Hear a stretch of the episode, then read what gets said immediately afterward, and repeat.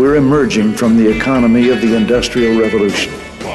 An economy confined to and limited by the Earth's physical resources into the economy in mind, in which there are no bounds on human imagination, and the freedom to create is the most precious natural resource.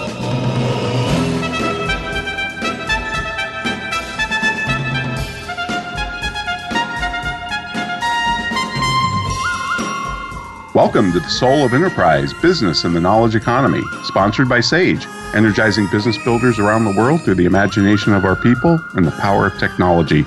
I'm Ron Baker, along with my good friend, VeraSage Institute colleague and co host, Ed Kless. On today's show, folks, we are doing how to have a value conversation.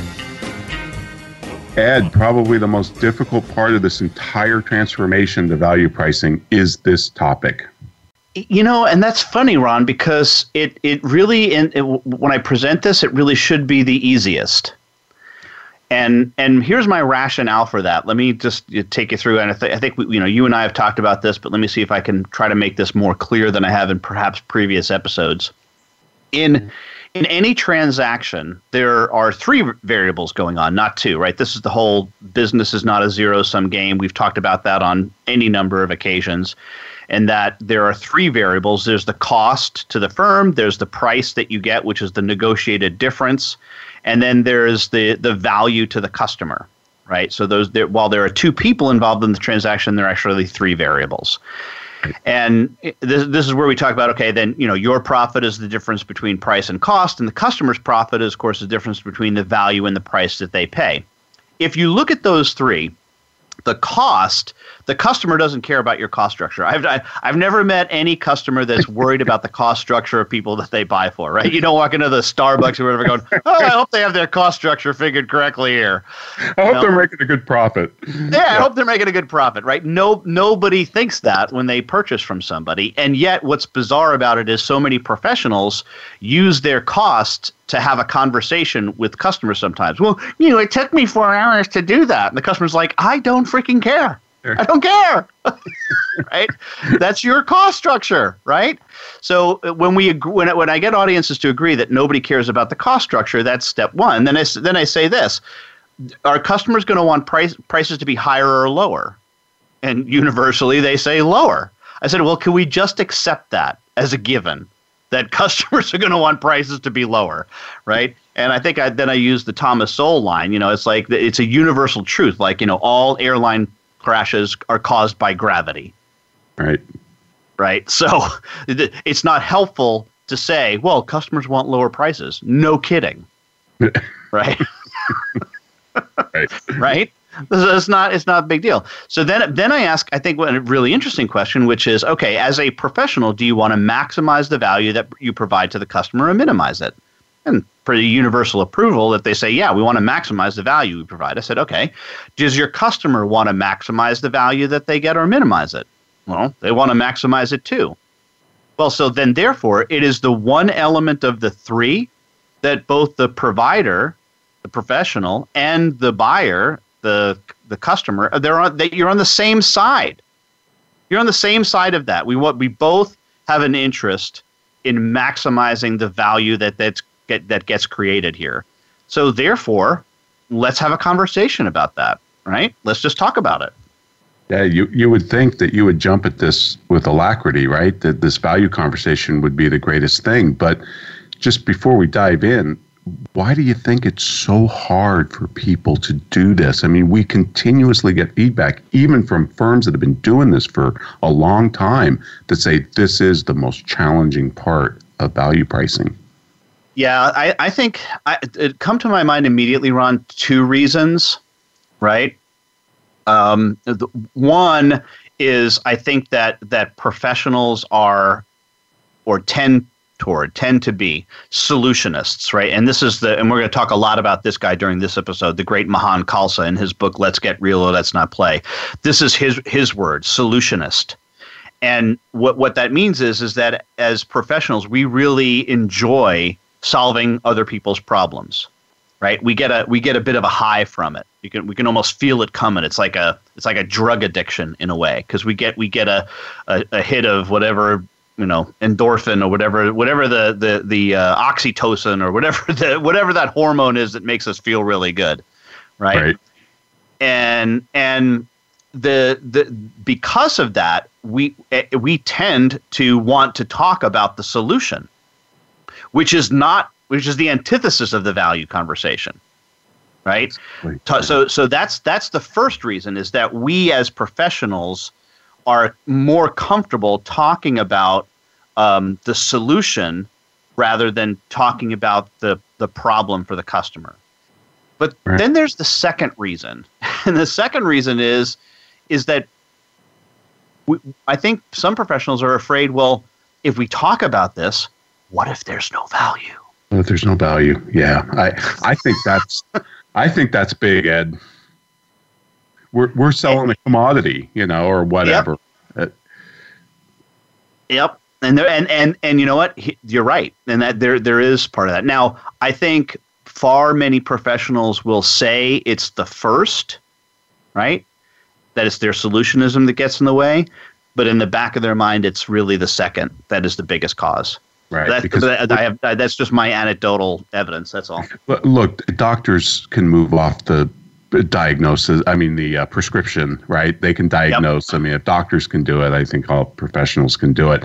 But you know you make a really good point about both strive to maximize value both sides. I mean it's the one it's one of the three elements of that transaction where the interests are completely aligned. You you both want to maximize value.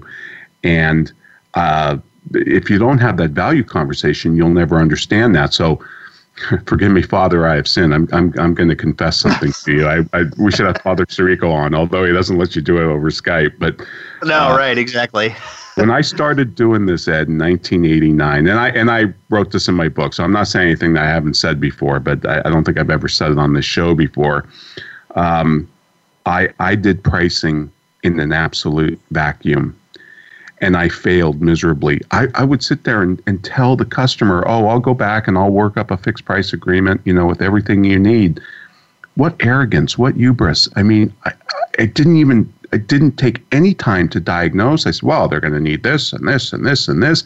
I mean, I thought I knew it all. And, and, you know, one of my favorite authors, Karl Albrecht, said, the longer you've been in business, the greater probability you don't really understand what's going on in the minds of your customers.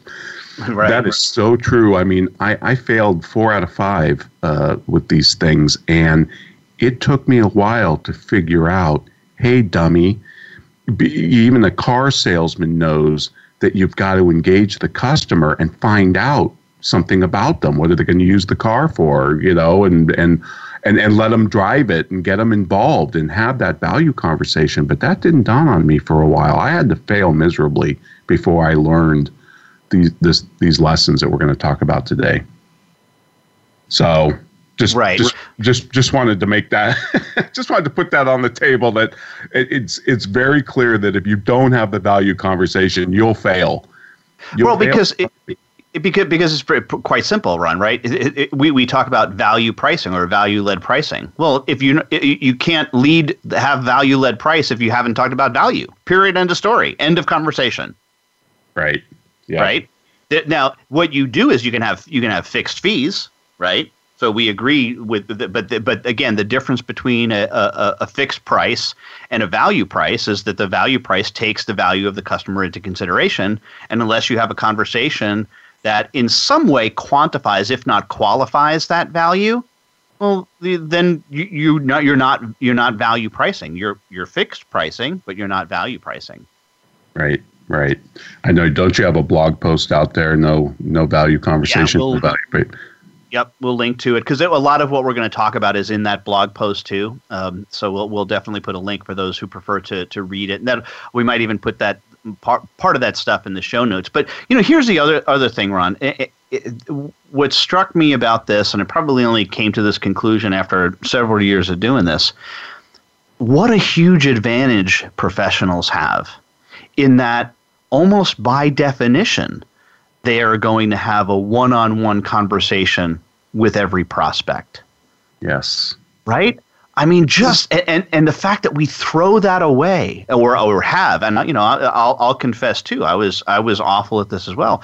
We we throw that opportunity away I, you know, I always say that any other salesperson of anything, washing mm-hmm. machines, mm-hmm. cars, whatever, would kill to be able to have the type of conversation, the candid exchange from the customer back because they you know have a trusting relationship with the professional so they're going to be very open especially accountants lawyers. I mean you know the customer sitting there with their economic kimono you know open for the most part. Yeah. Uh, and, and any other salesman would kill for that. And you're right we, we don't take advantage of it. And that's why we, we always say you know price the customer price the customer not the service. And because you're meeting with these customers one at a time something our, our airline would love to do you know? Exactly correct. Hey why are you flying ron? Where, yeah. so yeah.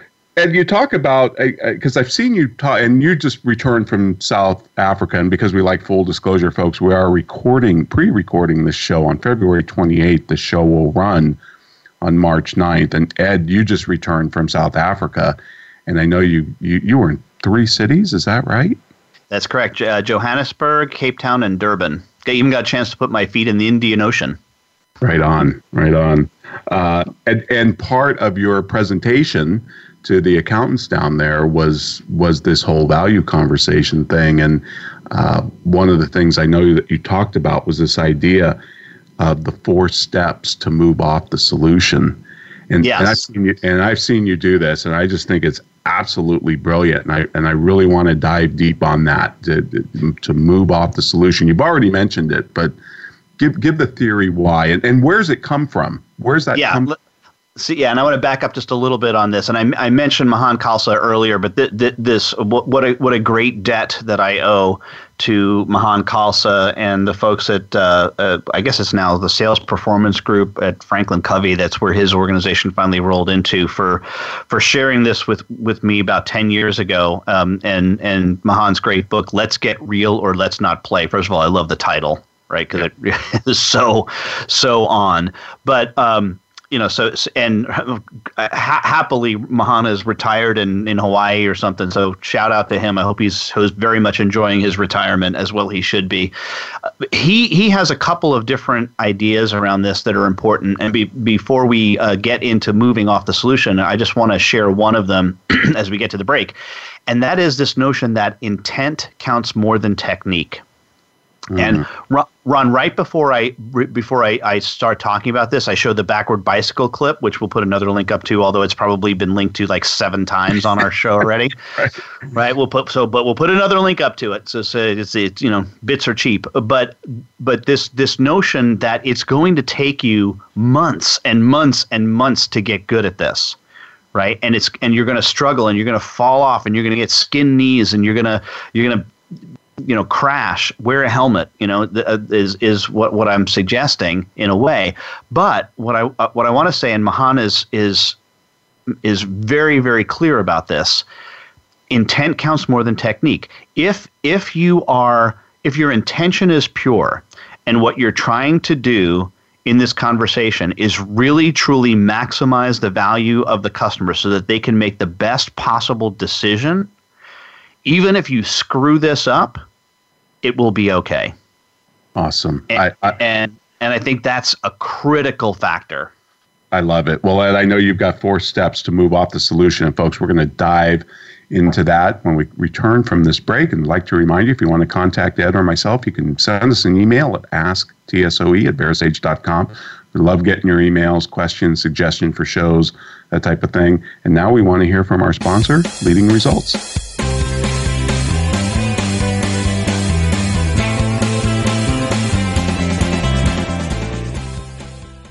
Think you've seen everything there is to see in online television? Let us surprise you. Visit VoiceAmerica.tv today for sports, health, business, and more on demand 24 7. Is your website just a brochure, or is it your best salesperson? If your site is not the best lead generation tool you have, we should talk. We are leading results we build websites and marketing programs that impact your bottom line. Using HubSpot or WordPress, we'll create a website and supporting marketing program that gets your business found, converts web visitors to leads, and provides clear tracking on what is and is not working. Learn about our team and approach to your success. Visit leadingresults.com slash TSOE to find out more. Wherever your business is headed, Sage has the cloud solution you need to enable mobile accounting and simplify financial management. Discover how moving your financial data and accounting processes to the cloud can transform your business. Cloud accounting software from Sage can help you make better decisions, drive faster responses, and gain greater control. That's cloud accounting for the journey. For more information, visit sage.com forward slash US forward slash SOE. When it comes to business, you'll find the experts here. Voice America Business Network.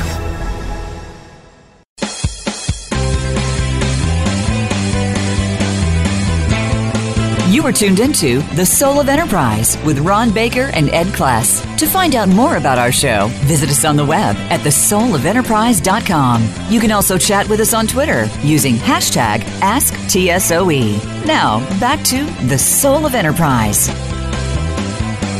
All right. Well, welcome back, everybody. We're discussing how to have a value conversation. And Ed, I was just reflecting on, you know, looking at your four steps to move off the solution. One of them is listening. And I know the other important part of the value conversation is the art of questioning. And it reminds me of that Eric Hoffer quote that you and I both love. Language was invented to ask questions. Right? Yeah. Answers. You know, we can grunt and gesture to give answers, but human. He writes, humanness came of age when man asked the first question, and then he says social stagnation results not from a lack of answers, but from the absence of the impulse to ask questions. And, and I would say value stagnation results from a lack of, you know, asking questions. if you have a stuck sale, you have sales stagnation, and it's because you didn't ask the right questions. Let's put it that way. so, so walk walk through the four steps to move off the solution, guys. This is brilliant. Yeah, no, it is. And again, shout out to Mahan who who leads this section section by saying, uh, "No guessing." The, the the number one rule in moving off the solution is no guessing, mm. uh, and that you, you, you, and professionals guess all the time, right? Right. right. Um, and for for lots of different reasons, but but but we oftentimes guess because, in a sense, we don't want to look stupid. But here's the crazy thing, Ron. So often, our prospective customers are parroting what they hear in the marketplace, right? They hear things like the cloud, right? Or or security or whatever. And they don't really have a good understanding of it. We might, we might not, but we, we, we probably do because they're coming to us in some kind of an expert capacity. But just because we have a definition of whatever they're talking about doesn't mean that our definition matches up with theirs and we make a big mistake by not clarifying what do they mean by terms that we often just use uh, throw away right?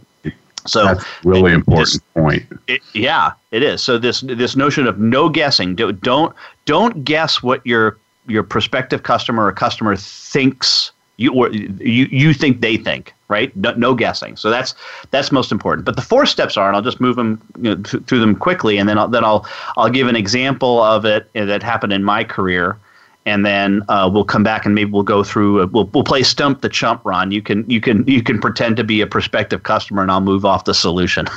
Okay. right? Right. But but let's let's talk about the four steps. And the four steps are number one, listen right?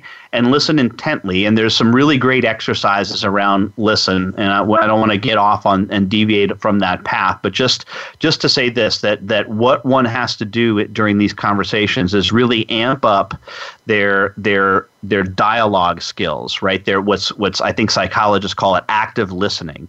So your ability to listen to what the what the person is saying without trying to formulate your reply at the same time Right. Right. right. Because we so, think faster than people talk. That's correct. So, so, we're sitting there trying to figure out what we're going to say next and only kind of half listening to them. That is absolutely correct, and we don't we don't fully focus on what they're saying, and we're still run. It's sort of it's sort of like uh, you know, not many people know about this. Did, did you ever did you ever click "I'm feeling lucky" in your Google search, Ron? Yes, yes right? Yep. So the unfeeling I'm feeling lucky button, if those of you don't know, brings you to the fir- the first item that Google finds. And the notion is is that I am so good at typing in Google searches the right search criteria that it's going to give me the right answer. right? so and and and our our brains function an awful like that I'm feeling lucky button, right? We hear keywords or phrases that a, a prospect says and then we go right to I'm feeling lucky. And we're like, "Okay, boom, here's your answer." Right? And here's the thing is like a lot of times we get it right, but and that, but I'll, I'll explain why that's a problem in a second. But in the two percent of cases where we guess wrong, it's a really big problem. Big problem, sure. Right. Sure. But I submit to you that in the ninety-eight percent of times when we get it right, it's still a problem because sure. because they don't feel heard. Right. They don't actually feel heard and I think that's that's a really big thing. It's it's you know the, uh, the, I, I, I, like in, in one way this is almost like the the the, the prayer of Saint Francis uh, uh, school of sales. right? seek, seek more to be seek more to, to understand than be understood. Good, right, right, right. Isn't that one of the Covey's eight seven habits? It is, and then of course it goes back to the prayer of Saint Francis, which, when if you do research on it, was not written by Saint Francis. It was actually written in the early 18th century, but that's mm-hmm. okay. That's okay. Never, never let a good story get in the way of reality, right? All right. So anyway, so listen is number one. Then the next thing is some kind of, and this is my word. Mahan calls it something different, but I call it assuagement. I just like the, I like saying the word assuage. It's a cool sure. word, right? So you want to you want to assuage them. You want to let them know, hey, listen, you you you've asked an appropriate question. Then you want to do the move or what some people call the pivot, which is where you where the, the the the move actually happens. And then lastly, there's the close, and the close is not like close as in close the the sale. It's close as in ask a close probe question. Um, and for those of you not familiar, the notion of a close probe question is one that's designed to solicit a yes or no answer. So it begins with words like can, will, should, does, is, right? Th- those kinds of things. It, it, it, they, they're questions that don't begin with who, what, when, where, how, why. Right. That's another way of thinking about them. Right. So, but th- that's really the four-step process. So, listen, assuage, move, and close. Now, I should say that this technique, this thing called move off the solution, is it, it's a linguistic technique. It's just a it's a it's a language thing. That's all it is. You know, we we refer to it as a tool, but it's it's really just a way of of go, processing through the language. So, um, Ron, and, and I'm sorry, I'm, I'm so dominating this conversation, but no, no, this is great. I'm totally fired up about this topic. oh, I'm but, loving. But this. let me let me let me tell you this the story of of how this happened to me, and I probably have told this story on the air, but it's worth repeating. It's one of my favorite stories to tell, and that is circa 1995. I'm doing a demo. Uh, for, uh, for one of my prospective customers of, of the first Windows based accounting system that was on the marketplace, right? Um, some of you aware what what know what that what that is, but in, in any case, I don't know demos back in that day, Ron, were like all day affairs, right? Right. It wasn't like a quick 15 minute thing. No, we, we were pretty much we pretty much showed features until they either said, oh, "Please shut up and I'll buy from please you, stop. please." yeah, please right? Or they liked enough enough of the features to say, yeah, this is cool, let's buy this, right? And you know, we would just keep showing them stuff, and we're like, yeah, you don't like that feature? That's okay. We got a thousand more, and oh, by the way, I've got a sleeping bag in the car, so we're good. We can we can just, I'll wear a catheter next time. It'll be okay. I'll just keep talking. Um, so we're about like halfway through this demo, uh, aka Rob Johnson, our friend Rob Johnson, he calls it a prospect training session, which is really what it was. he, this guy said, he says, Ed, stop. He was like, remember Ed Koch? Ron, yes. stop, yep. stop. Yep. yep. How am I doing? How am I doing? How am I doing? Stop. He's like, this is really cool, Ed, but I have to tell you, I kind of assumed that an accounting system was capable of printing accounts payable checks. you really need to show me that. It's okay. so he said, he said, but here's the thing. What I want is I want an one. Can your system produce a report that shows me inventory turns by item category? Mm-hmm. Right. And I'm like, uh, let me think about that. And the answer was out of the box, no. Couldn't. But I knew that I I could probably figure out a way to do it in Crystal Reports pretty, pretty quickly. Sure. So I th- thought this would be the best thing. So I, I, I did, so let me just fire up my crystal reports, and I'm like, hey, sure, let me do it. Let me do it for you. Let me show you how e- easy it is to get data out of the system, right? So I fire up crystal reports, and I'm some of you will appreciate this. I'm left out or joining my, um, you know, uh, DDF files, my data dictionary files, and I'm out, left out or joining, and I'm creating this report, and like, bam, you know, and, I, and I, I apply the red, white, and blue template because it was near Independence Day, right? You know, so it's like literally fireworks going off during the demo. And I'm like, yeah, there's the report. How do you think? And he's like, yeah, that's that's it. That'll do it. I'm like, great. So we get this deal. It's like sixty thousand dollar deal, Ron.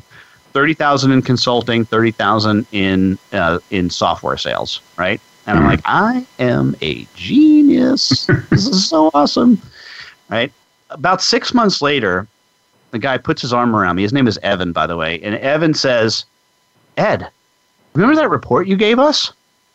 I'm like, well, he's like, what? I'm like, what are you talking about? He goes, you know, the report you gave us because I had to give it to him, Ron, because I did it during the demo. The demo, right? Sure, sure. I couldn't even put I couldn't even put it on my timesheet. Right. The ten minutes that it took me to create it, right? Because I did it during the demo, Right. right? He says, well, because we've been able, because we have that report, we've been able to figure it out that because we have this information, we are increasing our sales this year by forty percent. They were roughly a $10 million company on a run rate for 14.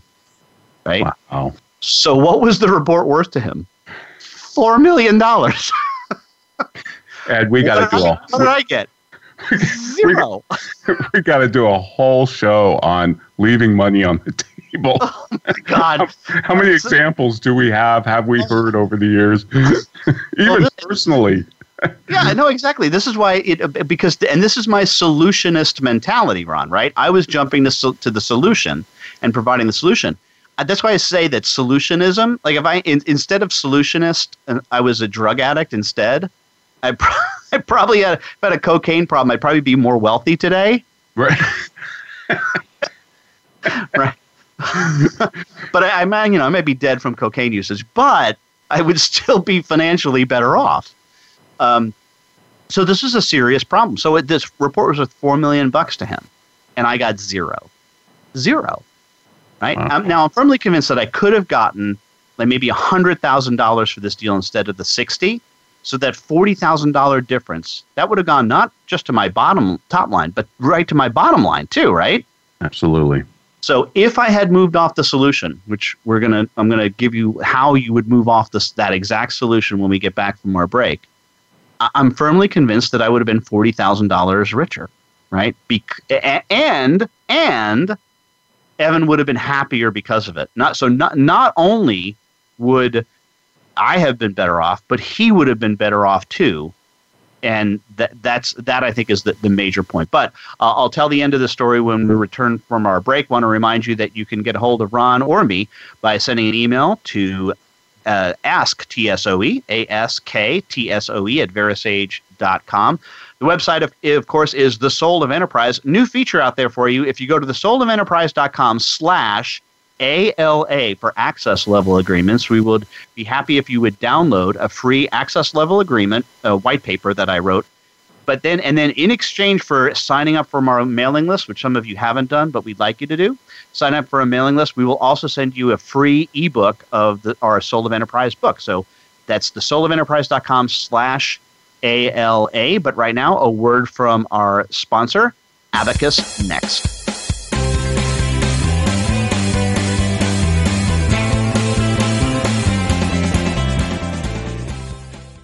Follow us on Twitter at VoiceAmericaTRN. Get the lowdown on guests, new shows, and your favorites. That's VoiceAmericaTRN. Results CRM, the award winning Abacus Next product, is a customer relationship management solution that will automate your business processes, streamline workflows, and deliver consistent results. Cloud enabled to provide access to your users anytime from anywhere. Grow your business in 2018 with the number one QuickBooks CRM. To learn more about Results CRM, visit resultscrm.com. Clouds come in all shapes and sizes, and the Abacus Private Cloud is the perfect fit. Abacus Cloud enables all the desktop apps you know and love while providing unparalleled security to your business. Cloud functionality gives you the flexibility to work where you want, when you want, and from any device you want. Don't waste countless hours managing IT. Take back your time. Learn more at abacusnext.com. Have you ever read a book that changed your life? I sure have. But have you ever read a book where the foreword changed your life? Me neither. Hello, I'm Greg Kyte. I wrote the foreword to Ron Baker and Ed Kless's new ebook, The Soul of Enterprise Dialogues on Business and the Knowledge Economy. The value of this book is found entirely in its foreword. So when you buy it, think of it as buying the foreword and getting the rest of the book for free. Available now for download exclusively on Amazon.com. The boardroom to you, Voice America Business Network.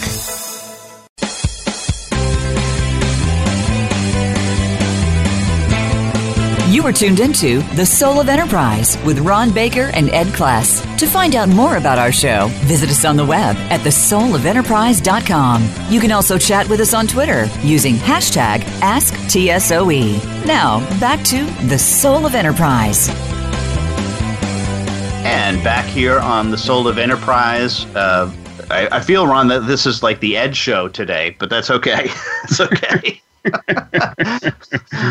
That's okay. Um, it, it, part of this is, is as, as, you mentioned, we're, we're pre-recording, and it's and it's it's my morning. You know, usually don't, we don't do the show until the afternoon, so I'm I'm I'm right at peak coffee right now. Um, I'm, right. I'm, I'm, I'm I'm at peak performance enhancing drug. That's awesome. No wonder you're so fired up. exactly. Exactly. Uh, anyway, uh, so we, we were talking about the four steps to moving off the solution: listen, assuage, move, and close. And I told the story of of you know the guy who wanted the report. Here's what I should have said, Ron. Okay. Right. This. So I should have listened intently, and then I should have said this, Evan. Thanks for asking. We do custom reports all the time. One of the one of our our best things that we do. We're so good at it. That's the assuagement, right? Letting him know that he's asked an appropriate question to uh, someone who can help, right? Then here's the move. However, often we found is that when prospective customers are asking us for a customized report, they actually don't need a customized report because there's another way to get that information out of the system that doesn't require a custom report right? Mm-hmm. So that's the move, and that, which is it, it, which is true, by the way, right? That is a completely true statement. So that's the move. Here's the close. So would it be okay, Evan, if I asked you a couple of questions as to what do you what you plan to do with this information, or why do you think you need this report, something like that? And that's the close. Notice the close probe nature of it. Would it be okay? Right. Yes. Notice that I do not jump immediately to why do you think you need this? Don't do that. You must, absolutely must, ask permission to ask additional questions. And I know we talked about that on our Asking Effective Questions uh, show because that's that's one of the, the most effective questions is to make sure that you ask permission. But this this is the, this is the the bigger context of that question and why it's so important. Ninety nine out of hundred people will respond in the affirmative. So even if they've asked you a direct question about anything, price, whatever, if you properly move off the solution, 99 out of 100 times, if you do this right, they will say, yeah, sure, no problem. Let's talk about that. Right. Uh, that's such a great point. I mean, I love the whole asking permission thing. It reminds me of Lieutenant Columbo. You know, do you mind if I just ask you a few? uh, oh, one but, more, one more, one more question. One more question. um, but but the clarification is so important because like you said the, the, the customer might have a completely different definition. You know, oh i need an estate plan. Well what's an yeah. estate plan mean to you? You know sure the lawyer knows what it means but but what does it mean to the customer? So so Ed, if i came to you as a customer and i said i need to replace my crm system mm-hmm. and you know is that something you guys can do So the, the, the director answer is yes. This is the move off the solution. Yes, we do CRM all the time. In fact, it, we're we're one of the largest organizations of blah blah blah. You can even you know enhance. However, what we found is that CRM means different things to different people. Would it be okay if I asked you a couple questions as to what CRM means to you? Right. Who's right? going to say because who's going to say no to that? And by the way, CRM means a thousand. Not only here's the bizarre part, right? Sometimes the, one of these these these uh, TLAs, these three letter acronyms like like CRM or the cloud, it means different things to different people at the same company. Right. Right. I mean, it could even mean different things to the provider. Like when I say CRM, I could just mean contact management. I could mean marketing flow, workflow. Right it doesn't necessarily mean the, the whole every, possible thing that CRM has ever meant always. It, it, it, and it, there's usually a specific context around it, right? So that's what the clarify is all about, making sure that you clarify stuff that what would normally be, well, they're asking for CRM. Of course we do CRM. Yes, in fact, let me show it to you. Here's the demo. right. And and then Ed, you have something called a presumptive clarify. What is that? Oh, this is good. So th- so this is when they especially when someone is is asking a question around price, right? This is a really good one for price. So say someone says I'm looking for information about, you know, Sage Business Cloud uh, uh, financials, right, which is our new product name. Go Sage Financials. Okay, Sage Business Cloud Financials. Uh, and but I'll you know but they'll say hey but our main concern is price. Please tell me how much you charge. Right. What a great what a great question. Yeah. Right? So so that's what they say. Please tell me how much you charge. So by the way by the way and i usually say this when i do this presentation if you answer 250 bucks an hour eh, thank you for playing. Wrong on many counts. You're out. All right. So here's the response to that that i, I think is important. So at first the assuagement I'd be happy to give you a price, right? I'd be happy to give you a price. So don't don't dismiss it and say, "Well, we don't want to like to talk about price until." Say, "I'd be happy to give you a price." Once I understand what exactly you want to accomplish, and then here's where the presumptive comes in, and use this word. And at this point, it would be presumptive of me to guess. Beautiful. Would you mind giving me some details about what you're hoping a new Sage system would do for you? I love it. It would be presumptive of me. That's beautiful. Mm-hmm. Is it, it because Ron? If if someone's asking you about price straight up, what is the likelihood that you are the fir- either the first of many calls about to be made, right? Yeah. Somewhere in the middle, or the last of about six phone calls that they just made. Yeah, and and you know they have the hourly rates in front of them. Of you know everybody answered that with the two hundred fifty dollars an hour and didn't hear the buzzard. But when they come to you and you say, be happy to give you a fixed price, wow, you just differentiated yourself as well.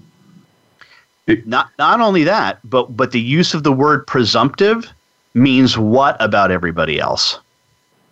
They've been presumptive. Yeah. They've answered your question. Yep. And yep. this is another great Mahan Khalsa line, which is how you sell is an indicator of how you will solve. Yeah, it's one of my favorite lines in that book because mm-hmm. I, I really do believe how you sell the art of asking questions, naive listening is is a differentiator in and of itself. The value conversation, Absolutely. I think, is a massive differentiator. Mm-hmm. Just, just your willingness to have it sets you apart. Yep. And, and, and, and further, your insistence that you have it, have it. sets you apart. Yep. It's, it's like a thorough diagnosis from a doctor, you know? Mm-hmm. It, it, yeah, it's, uh, I love that. So, wow. So those, those steps to move off the solution, listen, assuage, move, and close. That's, and I love the close, the, the, the, the close-ended question. Would that be okay? Or, you know, yes or no answer. That, that's, um, that's really good. Yep, and I can't. I, I, will emphasize this for the probably the third time. I can't tell you how important it is that you ask it that way, that you don't immediately jump to. So, what are you trying to do? Right. Right. yes. So you will get pushback if you say it that way. And if you would have used one of these questions or answers, I'm sorry, to to that customer who asked for the inventory turn report, then mm-hmm. you, you would have figured out what the what the value was, the very thing we're trying to maximize. Correct. Uh, now, I do I think it would have been four million bucks? No, probably not. I get. I would guess that he didn't even know that. Sure. Right. Would Would we have come up with a million? Yeah, I'm pretty sure. Hmm. Right. And and th- therefore, if I had then set a value led price of say a hundred thousand instead of the sixty thousand that I got, he would have been happier. Number one, because instead of one million, they got four. But I certainly would have been happier because I would have made more money. so, right. So, Ed, are are we? Are you ready to go into Mahan's five golden questions? I am. I am. And so let's let's set this up because we're going to have to take a, a break in between some of these. So I, I think that, that this would be a a, a, a good. I'll, let me set it up and we'll we'll we'll talk more to it after you you get the affirmative answer, which I'm assuming you're going to get, yes, it would be okay if you know we talked about something else. The next question is pretty much baked in, right? Well, why do you think you need this? So that's where you can say, why do you think you need this? After they say, yeah, sure, it would be okay, mm-hmm. right? And then what is important here at this step, at this point in the process, is after they give you a reason that you don't uh, that you don't say, okay, let's talk about that. You here's what you say. You say, why else? Mm-hmm. Right so make sure you get the complete list. Now, there might be only one reason, and that's fine, but don't leave it there and assume that it is. No guessing. Remember, right? So why else? And then you and then after they give you reason number two, you say why else? Why else? Why else? Why else? Until they finally, well, that's it. That's okay. And then after you have a list, Ron, when you have a list of stuff, what's the next question about a list of stuff? What's the priority? Right? Mm. Mm-hmm. Why this is so important is is that so often it's not the first one that they give you that's the most most important. Right. Oftentimes, the first one they gave you is the one that was on their mind that day, but it wasn't necessarily the most important. Yeah. Right. Doesn't even suggest you rank them in some instances. Yes, you, ra- certainly rank them. It, you know, and this depends on the situation, right? You, know, you certainly uh, want to rank them in order and take them one at a time, or you know, sometimes you can just say what's the most important, talk a little bit about that one. What's the second most important, talk a little bit about that one. And if there's enough value there, then you're done. You know, then then okay, we can justify having a further conversation. But all right, so let's let so let's presume that after after we've done this, you've now you said what you know what what are the reasons? You have the complete list and now we're going to begin to talk about them. And the first thing that you're listening for is a measurable word. Now, I put measurable in scare quotes here, Ron. Yep, yep. because, right? Because this is we we we we we we, we both of both of us tend to reject this notion of just measurement for measurement's sake, right? But let's face it, ultimately, business decisions are usually made based on some kind of, of, of a belief system about a measurement. Sure. Right? And some so things can be measured. Yeah, some things can, can be measured, right? So here's a here's a quick list, and we and you have a much broader list, Ron, which I guess we'll try to put that slide up there. But my mine is a short list of only six things: revenue, cost, customer satisfaction, quality, performance, productivity. There may be other things like you know, um, uh, morale. That's another good one, mm-hmm. right? Um, uh, but but certainly uh, efficiency. If they if they say efficiency, right, right. As much as we rail against it, but that's an that's an that's a way. So you know you can talk about. So the the key is is that you're listening for something that's measurable, right. and then you drop into the five golden questions, and we'll deal with that after. Excellent. Okay, great. Well, folks, Again, if you want to contact Ed or myself, you can do so at asktsoe at verasage.com. We'll post full show notes on this show with uh, some of these tips from Mahan and Ed at thesoulofenterprise.com. And now we want to hear from our sponsor, Sage.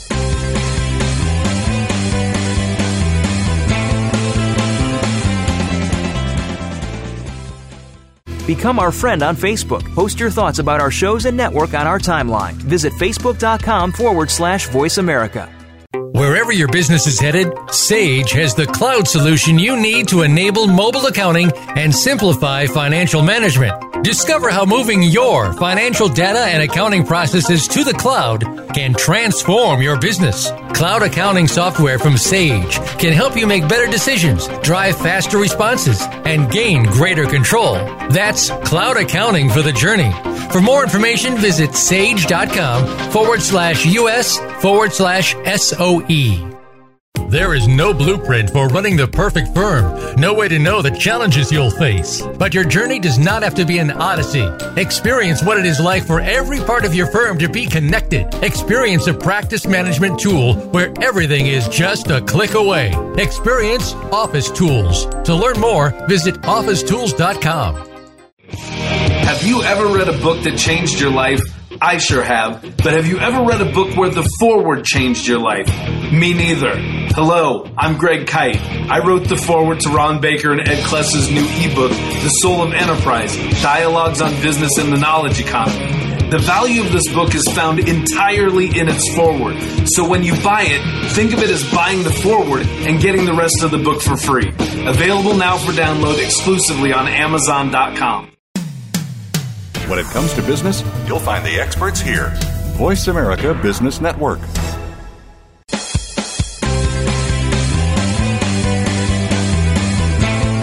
You are tuned into The Soul of Enterprise with Ron Baker and Ed Kless. To find out more about our show, visit us on the web at thesoulofenterprise.com. You can also chat with us on Twitter using hashtag AskTSOE. Now, back to The Soul of Enterprise. Welcome back, everybody. We're talking about how to have a value conversation, and Ed's talking about how to move off the solution. So, we discussed the four steps of moving off the solution listen, assuage. These, these uh, asking clarified questions are just fantastic. Then move and then close. And now we're getting into the five golden questions where you're listening for a key word that denotes something that can be measured. So, cost, revenue, cash flow, tax savings, all of these things should se- send a bell off in your head that says, ah, that's something that we can measure. Once you hear that, Ed, then you move into the five golden questions, and I'll let you explain those. Yeah, and it, it's funny, Mahan, when he taught this, and I've had the pleasure of being in the audience on multiple occasions when he's gone through this material. He does this very thing. He says, Your brain has to have a measurable alert. And when you hear something, it should go off. Eh, eh, eh, measurable. and so, so let's just take an, an example that, that we often hear something like, okay, well, if, if, if, we get, if we had that information, we think that our quality would improve.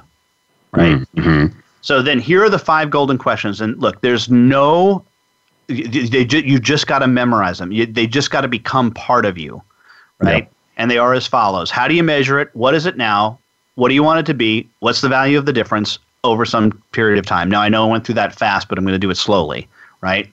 So, how do you measure it? What is it now? What do you want it to be? What's the value of the difference over some time period? And usually, by the way, that time period is a year because that's what most businesses think of as the payback period, right? But not always, right? Right.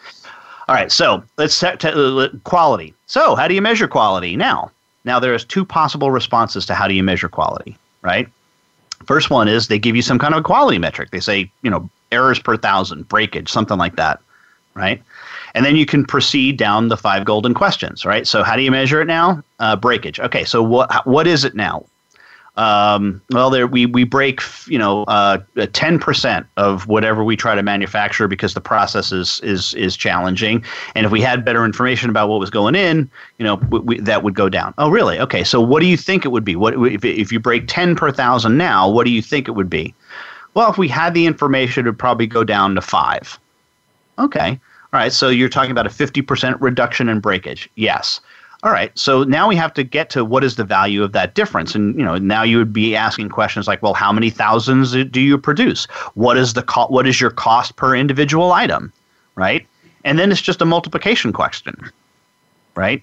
To get out to that point. So, oh, so okay so the, you're reducing it by 50 you do 10,000 of them uh, a, a, a, month or uh, let's say 10,000 a week so there's 50 roughly 50 weeks in the year, 50 times 10, you know, and you're just doing the math, right? And it, it's just, it's just it's just algebra at that point until you get to a point where, and then after you get to that number, which you know stated in the year, you I, it's important for you to be a little skeptical and say to them, "Is that right? Does that look right to you?" Right. And get confirmation that yes, that, that that's what they mean. Right now, I'm going to take you through that again, but I want to back up a second because Ron, there's something in here that I think is even more important than actually getting to value, believe it or not, because it's on the mind of so many professionals, especially in the accounting space today, and that is where where can we look to provide other opportunities for us to do consulting engagements? Absolutely. So let me go. Let me run all the way back to this notion of where, where we say quality. When they say, "Well, we think our quality will improve," and you ask, "So how do you measure quality?" and they say, "Ready, Ron? We don't. We don't. we don't measure quality, right?" You have two possibilities at that point, right? Um, let me take the first one, which I think is very interesting, which is to say, really, you don't measure quality, huh?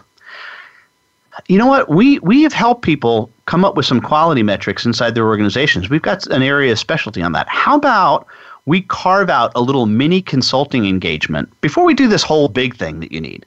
Right? Let's just do a little mini consulting engagement where we come in, talk to your folks, and maybe suggest for you two or three quality metrics that you could begin to put in place that would help you get a handle on it. That way, if you make a decision uh, in the in the future about you know putting in a whole new system, you'll have that information so that you can go back to it. Yep. Right. So when they say we don't measure it, that's a consulting opportunity. Help them measure it. Help them measure it. Help them measure it. Boy, that could be especially pricey. if you accountants out there. That's what you do. You're freaking accountants. that could be you could you could uncover pricing. You could uncover KPIs, cash flow, different types of cash flow analysis here. I, just all sorts of opportunities just with these questions. Yep. Yep. So it's, it's incredible. All right, so let's go back and we say, well, how do you measure it? And they say, how do you measure quality? And they say, we don't. You, and let's say you don't feel comfortable doing a quality engagement, right? It's not your area of expertise. You can peel the onion, and peel the onion sounds like this. Uh, well, if quality were to improve, what would happen? And they hmm. might say, well, if quality were to increase, we think our customers would be happier. And, and, and, and, measurable alert. Yep. Right? So how do you measure Yep. customer? How do you measure customer satisfaction? They give you, you know, a no- net promoter score, or we don't. Really, consulting opportunity, right?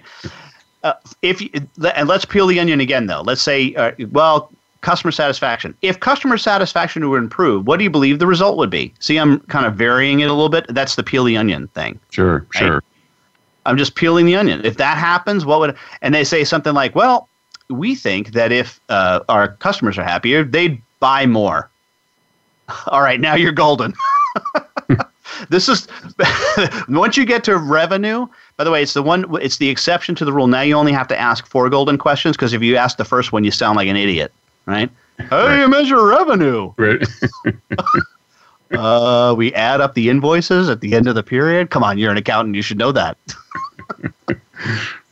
Right. So, so, so you jump immediately to okay, revenue. Now, remember, it's not revenue for the whole company. It might be revenue for a particular product or a particular uh, segment of customers. Right. So, what is that revenue now? A million dollars. What do you think it would be if you if you had a solution to your problem? One percent more, five percent more, ten percent more, fifty percent more? Well, maybe ten percent more. Oh, okay. So what you're saying is, is if we if we have a come up with a solution, if we pr- solve your problem, you think that this is going to increase your sales by roughly hundred thousand dollars a year. Is that right? Yep. And I like how you're relying on their numbers. They're saying the numbers, not you're not presuming to know Yep. what the cost quality defects are. I mean, a lot of these, you know, people come in and try and show these ROI analysis and the people sit there and go, Well, that's not what we pay for that. That's that's the wrong you know. You're, you're going to save 0.7329 cents per accounts payable transaction. Industry averages show you're a moron. well, I mean, Mahan has a great line. He says, "Make the customers do the math." Right? he goes, yes. he, he goes, because if if you sit there with your HP 9000 and calculate it, who's got the problem? You do. if if if you say it, they can dispute it. If they say it, they can't. Right, exactly. And then, by the way, the last step in all this, Ron, is after you have this conversation about all of the different possibilities and the possibilities and the reasons for this, then you gather this information up and provide it back to them in what my friend Rob Johnson calls a summary of findings report. Right. Mm-hmm. And uh, as an extra added bonus, we'll put a we'll put a link up to a, a sample summary of findings document for people. Excellent. And and Ed, I know we only have one minute here, maybe less, but let me just ask you just a couple tactical questions. Where do you prefer to hold the value conversation? Where's the ideal place? Their their boardroom, their office. Ah, see, face to face. Okay, because I, I always thought you know the walls have ears. Maybe they're not as candid as they would be in your office or maybe a neutral location. And and what do you think about team selling? Is it okay to have somebody else with you? Should you should you sell more than just one person? My suggestion is you can have more than one person, but there but there should be one person who is the lead on it, and then the other person should be more in what Mahan would call um, uh, observation mode, who maybe contributes a little bit, but for the most part just observes the conversation as a as a neutral third party. Right. And I, would prefer that person to be somebody who sits on the value council too, if you have one. But this was fantastic. What a what a great conversation. I know there's so much more to say and you have so much more on this. Maybe we'll devote another show to it because it is such a, a hard topic for people to wrap their heads around. But what do we have on store for next week? Ron, next week we have coming up for uh, a, a interview with Peter Block. We had teased you with that previously, but uh, that it's really happening now. The interview with Peter Block next week uh, on the Soul of Enterprise. I am so looking forward to that. All right, I'll see you in 167 hours.